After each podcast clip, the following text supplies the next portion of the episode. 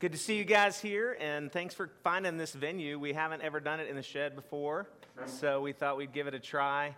Uh, we normally were in the gym, but we kind of thought this was a little more intimate, so hopefully you didn't have to search too hard to find this location.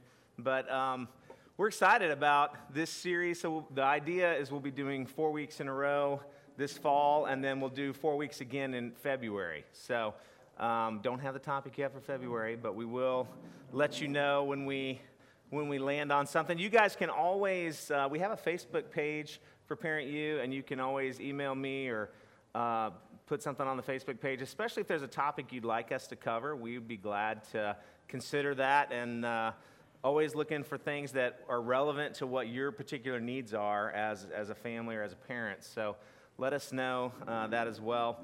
This, uh, this month, or these four weeks, we're going to be talking this fall about unity, about family unity. And I know you probably never had your unity attacked as a family.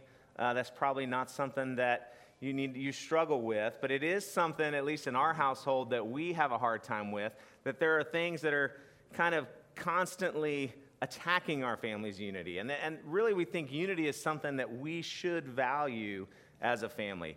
Um, and so, how do you fight for this unity?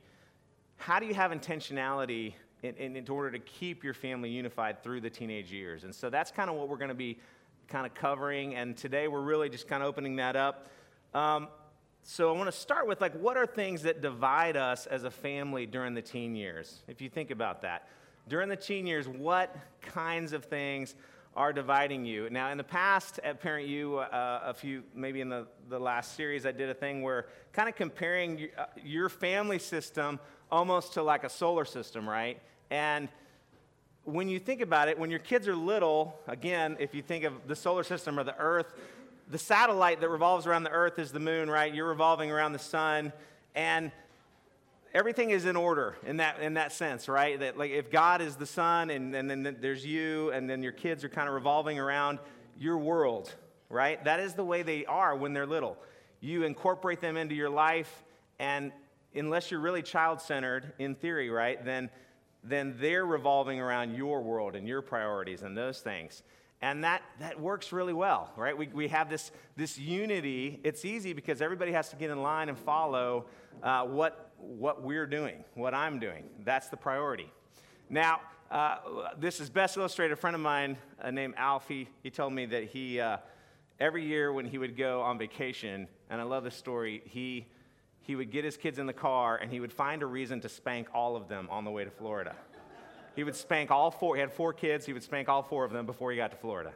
And he said they had the greatest vacation ever. Because, think about that. He is saying, hey, we're getting in line. I'm setting the priorities. I'm, I'm, laying down the law right away. But he was unifying the family, right? This is, we're about this. It's not about you, it's about us having a good time. And he was establishing that.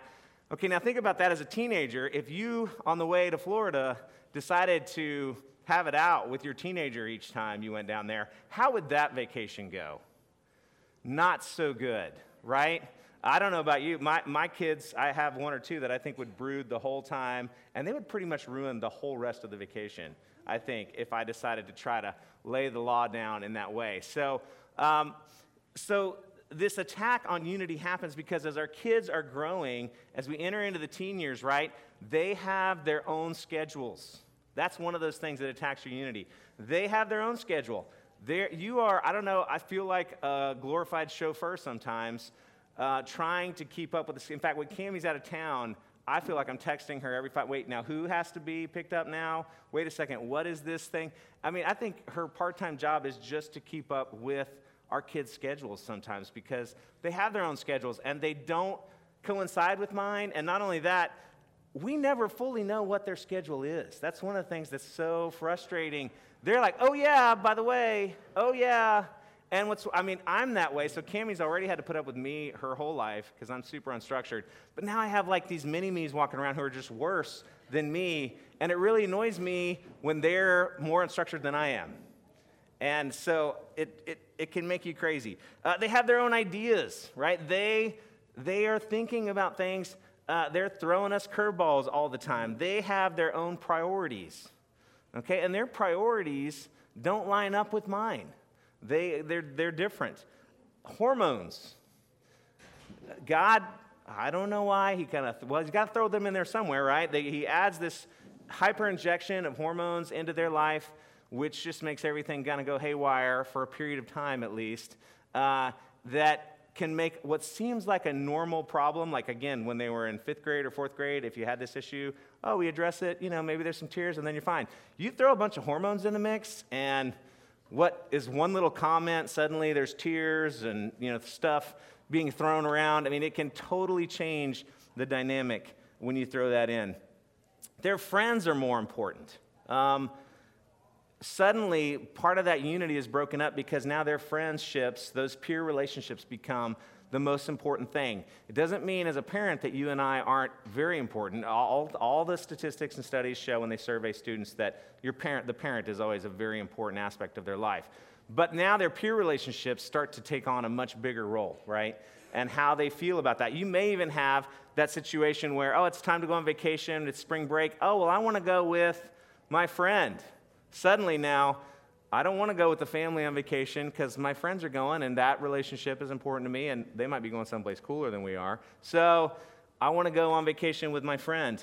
Um, and the main thing that I think can, can mess this up for us, and we talked about this before in Parent U, is we go from clearly defined boundaries to ambiguity, right?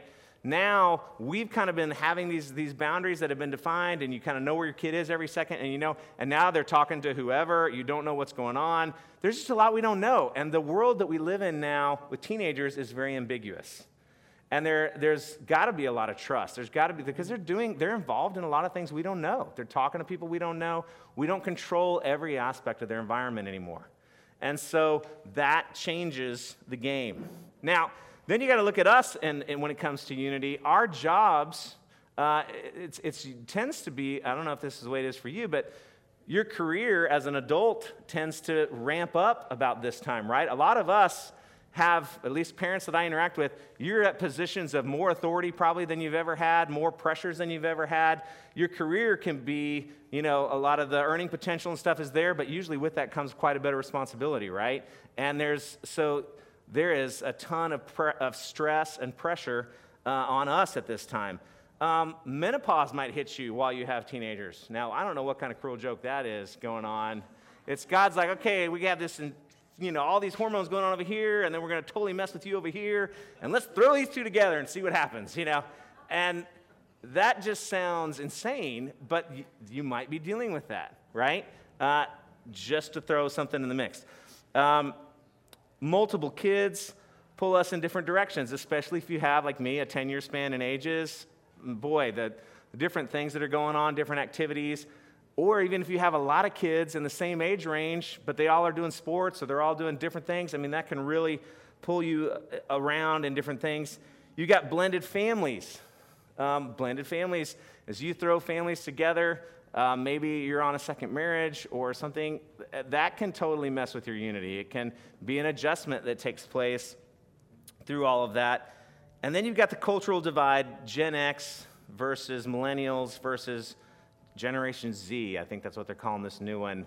Um, it's a di- the, the, divide is bigger than it seems to have been in quite a while. Um, this next generation is growing up on screens, multiple screens. They are better at technology than we are, and we're supposed to be the police. That's a crazy kind of combination. When, when, how many of you really understand how Snapchat works? You know? Yeah, a, a few of my staff, you know, uh, have their hand raised. Snapchat, I mean, it's a video world and they're on the way to school and they're, they're taking pictures and they're developing their snap story through the day and, and then it disappears right after and, and it's crazy the way this technology is moving and going forward, and this, it's creating this divide between us. So I want you to spend some time around your tables talking about some, a few questions. One is so, how was your family unified when you were growing up? Okay. Did you feel like your family was, was united and, and when you were growing up? What contributed to it or kept it from happening? All right. What contributed to your family dynamic? and what kept it from happening, and then what is the barrier to unity in your family right now? Okay? So let's take a few minutes and just uh, talk about that. hopefully that led to some good discussion around your table, maybe some, some things that you found that really unified you um, when you were growing up. I know, at least around our table, of course, when it comes to barriers that we experience now, busyness was like the number one thing kind of thrown out there busyness and logistics and um, and certainly uh, some really cool things came up from like childhood. I don't know things that like one person at our table said that they had one night on the weekend they had to stay home and it was like family night. We, we do that as well. We have a family night. I don't think it's every week though. It's probably we're lucky to get two in a month probably at, at this at this point but that's a, a neat idea i heard family dinners uh, like we had sunday lunch was like a, a something that was a stake in the ground or vacation time. Did anybody want to share something real quick from a table that was either a good idea or a barrier or something that you want to uh, mention briefly? But You don't have to. That's okay. All right. Um, well, as we uh, as we move forward, then let's you know thinking about this idea that as so the, the they're like the moon, right, or a satellite of mm-hmm. our world when they're little. But as they grow up, and I, I failed to mention this, it's kind of like they become their own planet. Now, think about that. If the moon became its own planet, what would happen to this world right now? It would be messed up, right? The gravitational pull would cause tidal waves and earthquakes and things like that. And that's what happens in our family systems. When our kids start to become grown ups, they have their own pressures and their own world and their own gravitational pull. So they've been in our gravitational pull till now, and then this, this conflict starts because now they're messing with my system. They're messing with the way things are and my pleasant little world. And sometimes it is an earthquake, right, in our world when that happens. And, and it can be difficult. Um, we're going to look at Colossians 3. We're going to pretty much stay there in Colossians 3. And I think this, this will be up on the screen. Starting in verse 12. Now, again, the context of this is the church. Although it's really interesting, you'll see uh, it kind of ends right into families, right into the family system. So let me read that.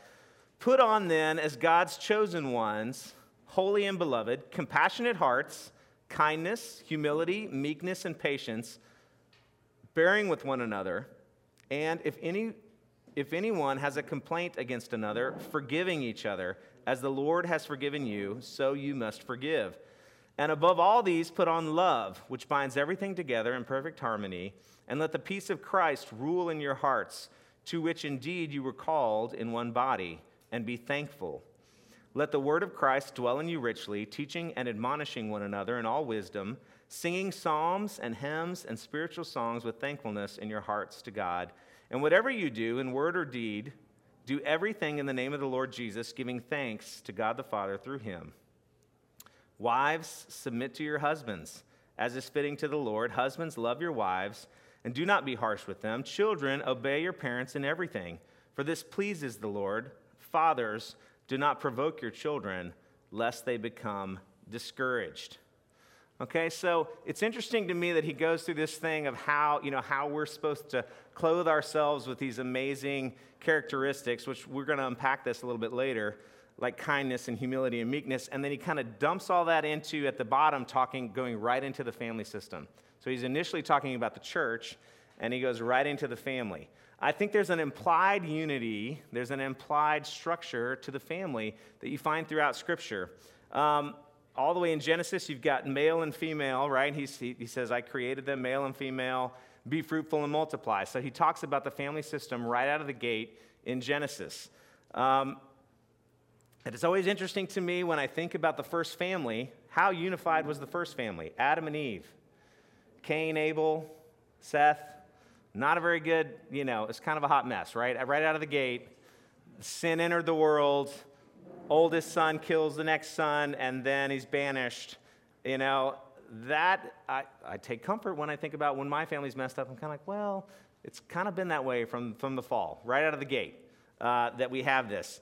Um, you see in 1, uh, 1 Timothy 3 and Titus uh, for elders, when you're looking at that, it talks about how an elder, you shouldn't have an elder if he can't control or order his household well.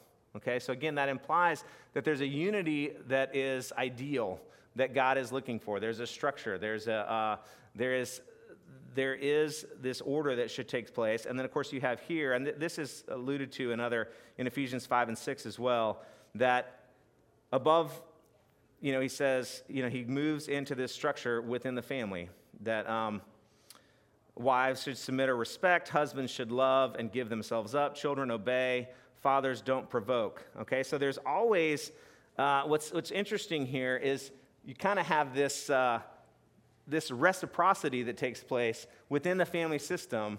Um, so we've got like the husband, the wife, and the children, okay? Like obviously, there could be multiple C's.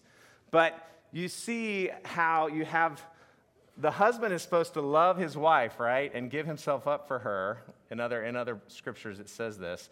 So, you know, in the other scriptures also talk about, you know, a husband, if he loves his own body, he loves his wife as his own body. It's supposed to reflect Christ's love for the church and then there's a reciprocity that takes place for her to respect and uh, her husband, okay? You see that happening, this reciprocal, obviously, if he's not loving her the way he's supposed to, that, that the respect is very difficult to give, right? So this reciprocity takes place. And likewise with the children, you've got, there's, a, there's an obey that takes place, right? That is mentioned within the scripture.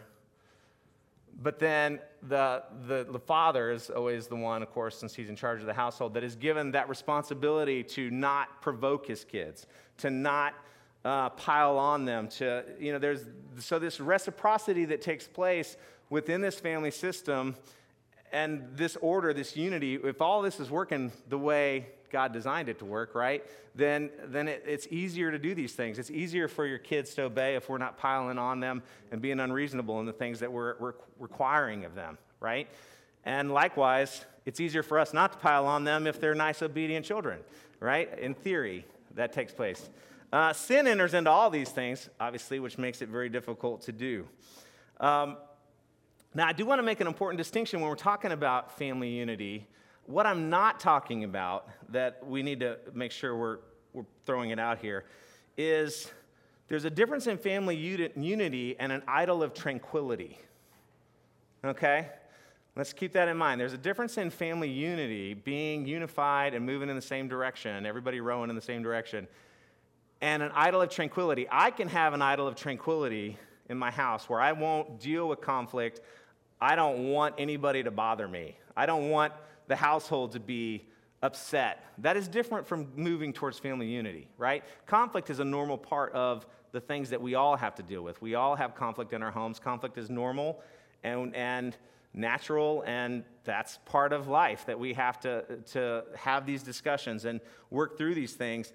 But if it's all about me just not wanting anybody to bother me or because I've had a hard day at work whatever, that is not unity, that's tranquility that I'm looking for. And I don't think the Bible never really says that that is a part of what we're supposed to be going for, okay? Um, now, you see, when you, you get into this plan, we, have, we actually have a, an idea here that we're working towards. I'm on a team called Family Transformation Team, which is a cross functional team at the church, and I meet with other people from different departments, and we try to figure out how can we help make the family healthier. And we're working on this. This is something we meet on a regular basis. You wonder what I do other than Sundays, and that's one of the things I do is is work on that team. And we came up with this kind of this little rubric of, okay, uh, there's, there's, a, there's a pathway to being missional as a family, to being outward focused as a family. And part of that pathway, at least the, the way we look at it, is if you have a healthy person and two healthy people get married, hopefully then you can have a healthy marriage, right? And if you have a healthy marriage, then hopefully you have healthy parenting that results from that. And if you have healthy parenting, then you can have a missional family, okay?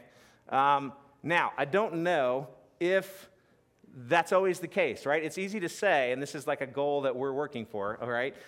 I know that if you go backwards, it doesn't work very well. Like, it's, it's very difficult to be a missional family if you have unhealthy parenting going on, right? And it's very difficult to parent well if your marriage is messed up, right? If your marriage is unhealthy and you're constantly fighting with your spouse, it's hard to be great parents, I think. And then it's hard to have a great marriage if one of you or both of you are very unhealthy, right? So it definitely works backwards. You can see the structure kind of in place. It doesn't mean, I don't think necessarily that we can say if you are healthy as a person, you're going to have a healthy marriage. I think you still there's things you got to work on. Or even if you have a healthy marriage, that doesn't necessarily make you great parents. So I'm not saying it always works forward, but it definitely is a barrier going backwards. Do you see what I'm saying in talking about this? And so a fighting family has a difficult time being missional, just like a fighting church. If the church is in conflict uh, as, a, as a body, like if perimeter is just infighting and everybody's, and everybody's sending emails and, oh, I can't stand this and why is this going on? Are we out sharing our faith and doing what we're supposed to do as a church? I mean, think about that. If the church is unified, it's easier for us to be doing outreach and to be loving others and to love our neighbors. But if we're constantly focused on our own conflict and ourselves and that unity is broken down, that's not going to happen. And so the same thing I think can be said of our family system. If your family is just constantly embroiled in all of these things, then it's hard to look outward and see what other people's needs are, right? Because I'm too busy focusing on my needs. If I walk into my house and it's a war zone every week, every day, then I'm not thinking about loving the guy at work or loving my neighbor. I'm too busy thinking about the problem that I have when I hit the door. Um, other people are watching us, they're looking at our system and they're looking at our families, especially the unbelieving world, and they're going, What is different about this? If our families don't look different from anybody else's family, we don't, it makes the idea of sharing Christ more difficult as well. If they're thinking, well, gosh, your, your daughter won't even talk to you, or you, you know, your son ran away from home last year, or, or you know, whatever. If it's just, if our families are just horribly messed up, the outside world looks in and goes, hey, I don't know that you have anything to offer me. And so I think that's something that we need to keep in mind as we're, as we're looking at this to, to be unified. We may not even be unified within our own families. We also have unbelievers within our own families, right? I mean, a lot of us at various stages, I would assume, I don't want to assume, but a lot of us look at our kids and go, I don't really know if they get this yet, or I don't know if they're believers yet. Or maybe you're sure that they're not believers. Now, what does that do to our family unity, right? That can definitely throw a curve at us as we're praying for our kids, as we are witnessing to our kids. And, you know, having this unity is important uh, and seeking unity so that God is glorified even there within our own families. So, as we talk about unity, um, we're, as Christians, we're called to be unified with other Christians, to be salt and light. And because of that, we need to look at our own homes as we teach and instruct our children and model the gospel to the kids that are under our own roof. So, um, how? How do we do this? How do we fight for unity within our own families? Uh, first, and we're going to cover these in the next few weeks. I'm going to touch on them here. Uh, we're going to begin with our own marriage, right, to make sure that it's a firm foundation. So, how is our marriage the kind of foundation that it needs to be in order to be unified as a family? Um, we need to know that unity isn't unyielding. Okay, unity has to, to stretch. We have to stretch. I love in the, in the passage that we looked at today, it says, bear with one another. How do you bear with one another? And that is, again, if everybody has to get in line around my gravitational pull, I'm not stretching. I'm not allowing my child to grow. Okay? If I don't allow them to grow and become their own person because I'm not willing to yield it all, that's not going to happen. We're going to unpack that uh, as well. And so, looking at this passage from Colossians 3, though, what's amazing is it's this isn't a, dis, a different recipe for the family than there is for the church. This is, it's relevant for us even as we look in the family to say, hey, if I'm supposed to treat other believers this way in the church, how much more so is this relevant to my own family, to my own family system? And I think this really gives a great kind of entry for us in, into, into that. So let me read Colossians 3 again. I'm going to just hit a few things, and then uh, I'll be done with my, with my portion here. Um, Put on as God's chosen ones, holy and beloved, compassionate hearts, kindness, humility, meekness, patience, bearing with one another, and if anyone has a complaint, forgiving each other as the Lord has forgiven you, so you must forgive. And above all these, put on love, which binds everything together in perfect harmony. And let the peace of Christ rule in your hearts to which indeed you were called in one body, and be thankful. Let the word of Christ dwell in you richly, teaching and admonishing one another with all wisdom, singing psalms and hymns and spiritual songs with thankfulness in your hearts to God, and whatever you do in word or deed, Do everything in the name of the Lord Jesus, giving thanks to God the Father through him.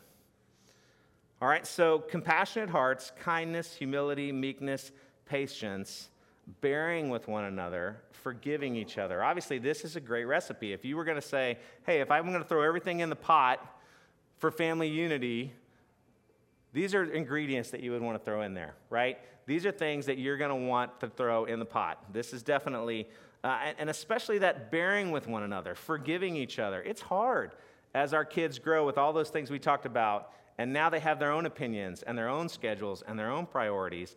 How do we bear with them? How do we forgive them? And then he goes on to say how we do that. Well, first of all, love is the key. It binds it all together, right? It binds it all together is as we love one another well. You know, often you hear this thing uh, are you a lenient parent or are you a strict parent or what kind of parent are you? And I've always heard, you know, it almost doesn't matter in some ways as long as you're consistent and loving. Okay, you can be like really strict, but if you really communicate that love, love does bind it together, right? Your parenting style, if it's, if it's totally uh, couched in this unconditional love and your kids get that part, um, then that's, there's, there's power there. I notice that this says if, you, if this is the way you act, there's going to, the words that kind of stick out harmony, peace, and thankfulness are, are three of the words that jump out at me at this passage harmony, peace, and thankfulness. I want harmony and peace in my family, and I definitely think thankfulness is a part of that. When we are looking with clear eyes at what God has given us in that family, to be thankful to God is a part of that recipe. And then lastly, the word of Christ to dwell in you richly, right? An overflow of what God is doing in our hearts if we are allowing the word of Christ to dwell in us richly, and that means going to the Lord through the means of grace, through prayer, through scripture, saturating our lives with that. When you do that, there should be an overflow of that into our the lives of our families because quite honestly, we cannot do the first part of this, kindness, humility, meekness and patience.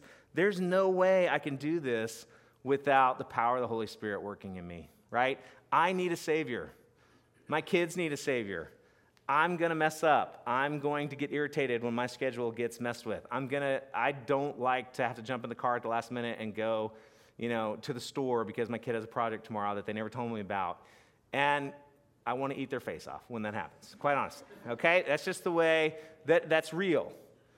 But when the word of Christ is dwelling in me richly, it can overflow and, and it can teach and mold me, okay, to, to shape me into what I need to be when we do that. Um, teach, admonish, and sing. And, and I, every time I do this passage, I love this idea because that's what he tells you to do here. He says, when we say, okay, the word dwells in me, I should teach, I should admonish, and I should sing.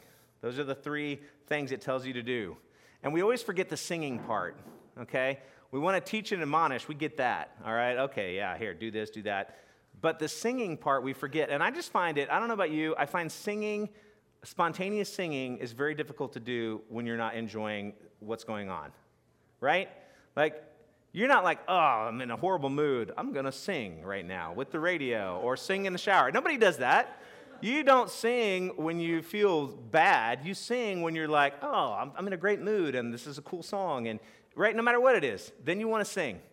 Okay, if we're enjoying the Lord, if we're enjoying Him, we sing.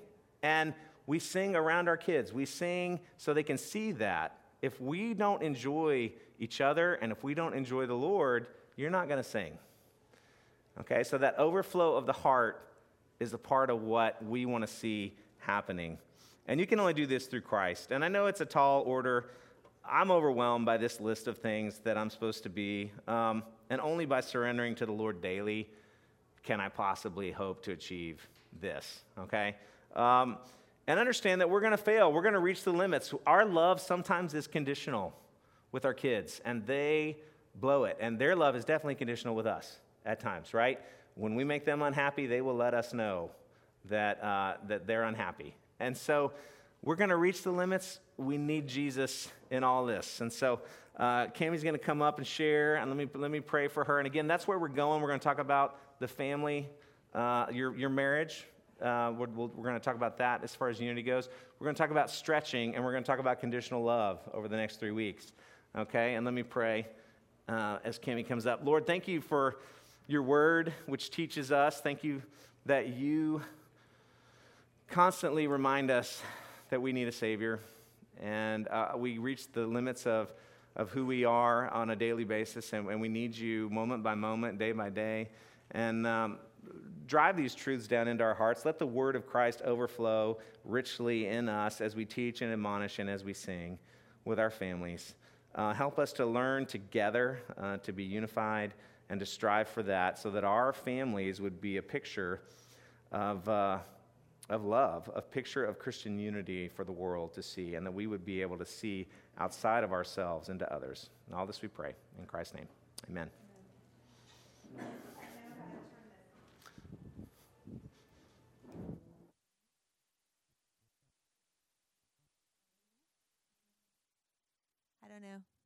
Keep talking. I hate to do microphones because I never remember to hold it next to my mouth. There you go. I always am like, so anyway, I talk with my hands, so it's always a challenge. Um, I'm Cami Summers. I'm Jeff's wife. Um, he's done Parent U for a long time, and when he started doing Parent U for the first year, I just sat with y'all and I listened. And about a year into it, I said, um, "This isn't what it looks like at our house." and and so I wanted I, I wanted to share because it's so great to hear that unity is important, and it's so great to hear.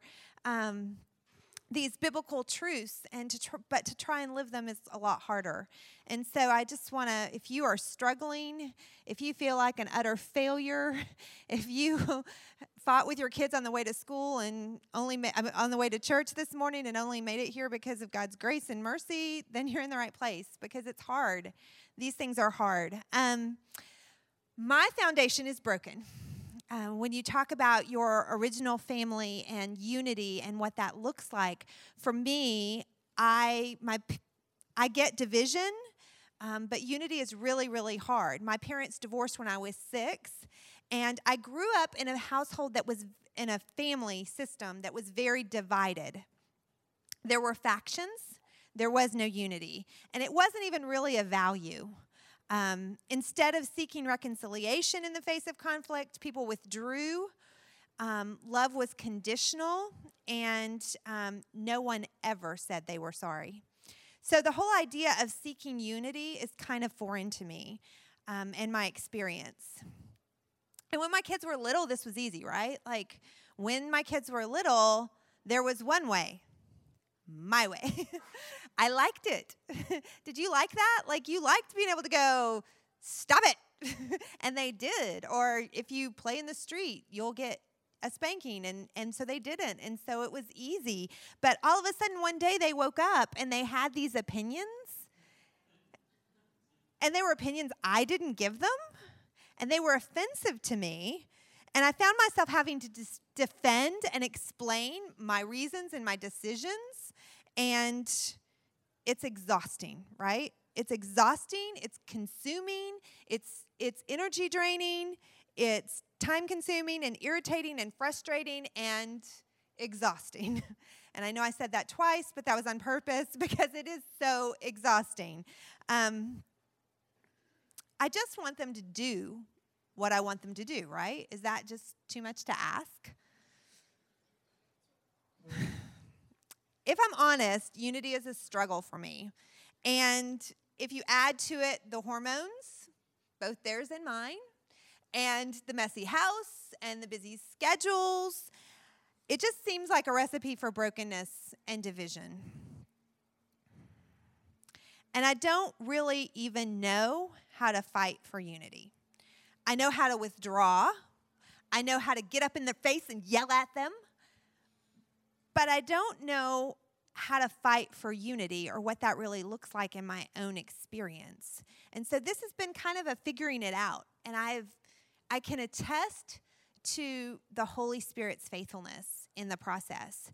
As I'm on the edge of doom, he pulls me back from saying those things that I shouldn't say or he pushes me forward when I want to withdraw and and pull away from them.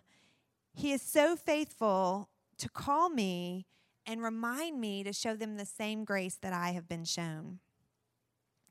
Um, the, fast, the, the past couple of weeks, I have had a case of chicken littles. Do you know what chicken littles is? You know, the sky is falling, the sky is falling. Do you guys ever do that? Like, I don't know if it's hormonal, I don't know if it's circumstances, but the wringing of your hands and the ah, chicken littles. And um, it's not unfounded. There's a lot of unknownness in my life right now, a lot of insecurity.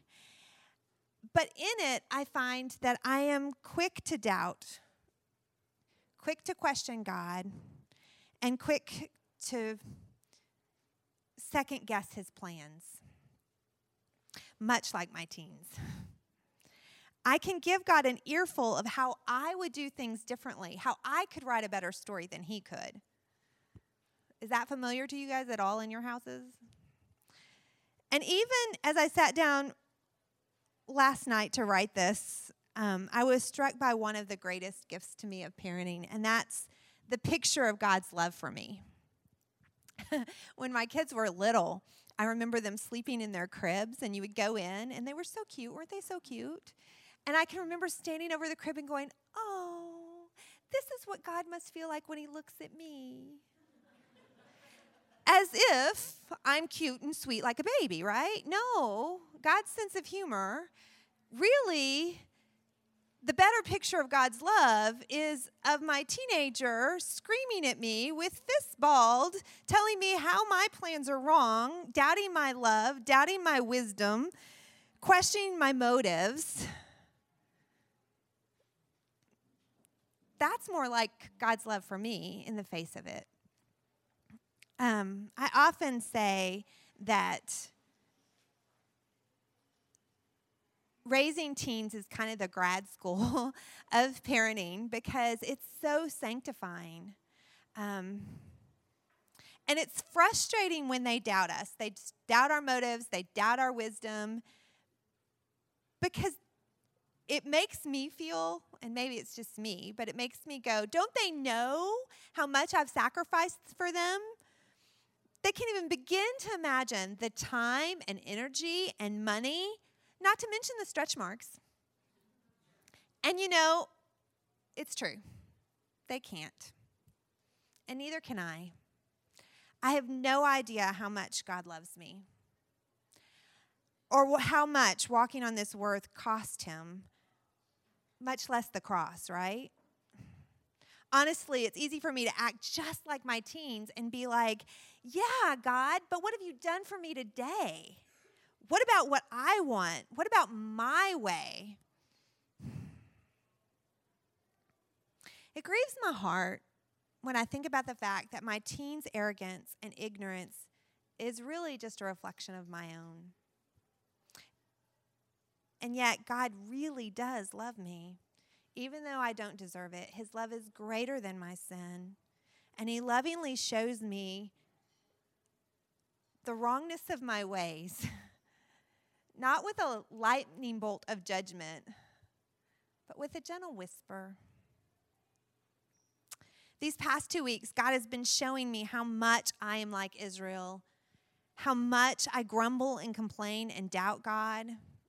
And it has been so good because as He has, He's been drawing my heart to a new awareness of thanksgiving.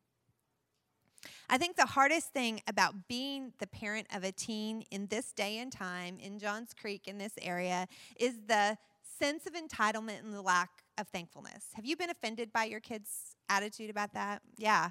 Um, but as I've thought about this, I have to confess that I'm just as ungrateful. I live in a land of milk and honey. You know, I've never had to go to bed hungry. I've never not had something to wear. I was complaining about the dirtiness of my house this week, and I got one of those compassion. We sponsor a child, and they had like all the pictures of bedrooms around the world.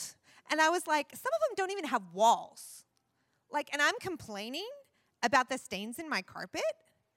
How utterly offensive that must be to God. My ingratitude. So, I want to challenge you for a bit of introspection. If your teen is driving you crazy, is it because their offenses are mirroring your own sin? Is the battle for unity in your house because your sin rubs up against their sin? And each of you is drawing blood from the other? Um, when two broken pieces, I have that picture. Do you have that picture? Um, when two broken pieces are put together, there will always be gaps and cracks. And we're broken, and they're broken, and the unity we're searching for is going to be affected by that brokenness. So we have to ask Jesus to come in and fill up our gaps. Um, it's hard to be one in brokenness. It involves a lot of I'm sorry's, a lot of grace, a lot of mercy, and even more unconditional love.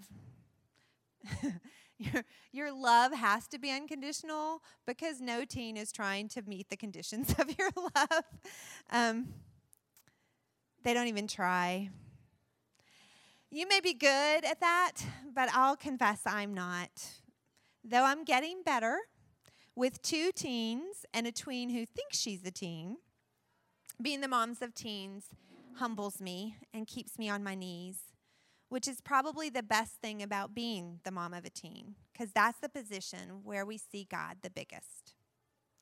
So I just want to encourage you. This walk is hard, but you are not alone.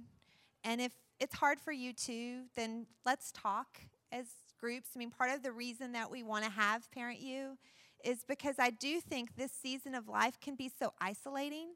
Um, with the busyness, it's hard to connect with others and you have to really work at it. So we want Parent U to be a community where you can come and feel like it's a safe place and where you can share some of this broken struggle for unity.